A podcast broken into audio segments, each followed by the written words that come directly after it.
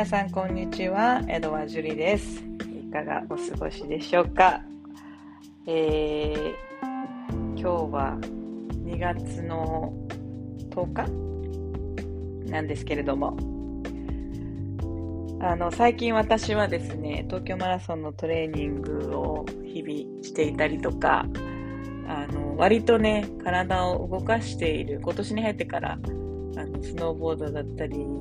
ランニングだったり体を動かしている日々でございます。でランニングに関してあの前回もねお話ししたんですけれどもあの私寒い中で走るのすごい苦手だったんですけどやっぱり東京マラソンが近づくにつれもうやらなきゃみたいなこう追い込まれてる感があってそしたら割と今回は習慣づいてきていてなんかいい感じに走力もついてきて最近は走るのが楽しくやっと楽しく慣れてきてますね。だから東京マラソンまであと1ヶ月を切ったのでこのまま楽しく怪我なくあのトレーニングしていきたいなーなんて思っておりますが、えー、今日はですね東京は珍しく雪が降っていてで予報で言われていたほどはね、降らなかったので、あの交通状況なんかもそんなにひどくなることなく、雨、結局雨で、なんか朝は雪降ってたんですけど、そんなに積もらず終わったっていう感じでしたね。うん。でもちょうど、あの、私は今日、週1回の、あの、イグナイトヨガスタジオ H でのレッスンが朝9時半からありまして、ちょうどその時間帯に、雪がね、すごく降っていて、で、スタジオから見える雪景色を見て、ちょっと思い出したことが2つあって、あの、1つ目が、2019年の私が当時、あ、19年じゃないや。あ、そうだね。19年。2月と3月に2019年の4月がイグナイトヨガスタジオの H のオープニングだったんですけど、その前の3ヶ月ぐらいかな、ポップアップスタジオを当時やっていました。でなぜポップアップスタジオをやってたかっていうと、スタジオオープンに向けて先生たちを育てていかなくちゃいけなかったりとか、あとはもうとにかくそのオープンに向けての準備、なのでオフィス兼ポップアップスタジオみたいな感じで、あの渋谷のね、センター街を抜けてった宇田川町の奥の方で、の一室で小さいスペースでポップアップスタジオをやっていたんですけど、週、ん ?1 日に1クラスか2クラスあるかないかみたいな感じで、で、もちろんね、そんな、あの、ポップアップのスタジオ、こう、知ってる人しか来れないしいき、なりこう行ってどんな感じなのかなみたいなちゃんとしたまだスタジオでもなかったのであの本当に当時いらっしゃってくださった方はあのある意味なんかこう勇気があるなみたいな感じなんだけどでもその時から来てくださってる方が今でもスタジオにね続けてきてくださったりとかしていて本当にあの時々懐かしいよねっていうお話をするんですけれども、まあ、そんなポップアップスタジオをやってましてでちょうどスタジオオープン前のこの時期ですねやってた時に雪がね降っていた時があってで私が一人でそのスタジオにいてこうしんしんとこう降る雪をねそこも窓が割と大きかったのでこう見ていてなんかすごくこうその時の自分のこう不安な気持ちを今日思い出したんですね。スタジオオープンに向けてこう本当に大丈夫なのかなみたいなこのこうスタジオオープンするってこう言ってこのね、あの船に乗ってしまったものの、ちゃんとできるかどうかなんて確信もなかったし、形になるかもわからないし、そもそもやったこともないし、経営だってしたことないし、でもう今まではもう私はただ個人で活動していたヨガインストラクターだったのに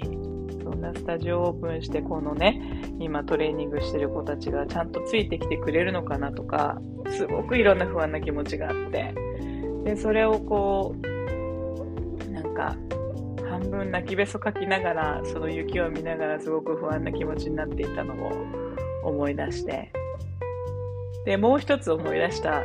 日があのその翌年2020年の3月27日ちょうど東京で初めての、あの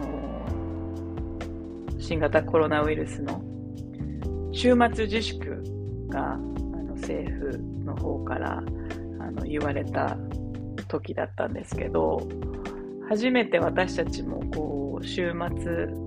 だけ、まあ、初めてスタジオをこう閉めたんですね2019年の4月にオープンしてで1年経ってちょうどこう1年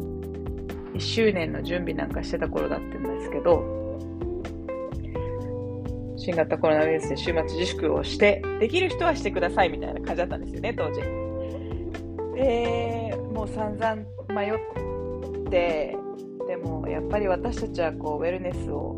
ね、みんなのウェルビーイングを提唱しているブランドだからこそっていうことで、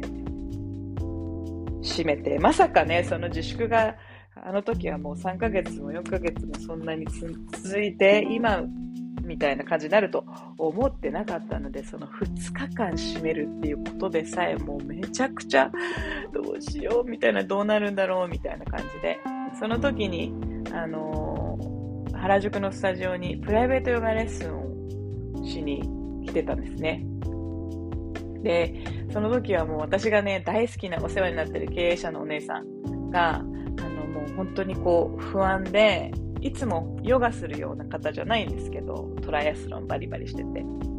なんかちょっと気持ちが落ち着かないから次ちょっとヨガやってくれないって言われて、私は今プライベートレッスンとかこういうあんまりやってないんですけど、でもあのもうその方のために特別クラスをね、1対1でヨガをして、で、その時に、あの、彼女が不安になってるのを見て、なんかこう、事の大きさを感じたというか、で、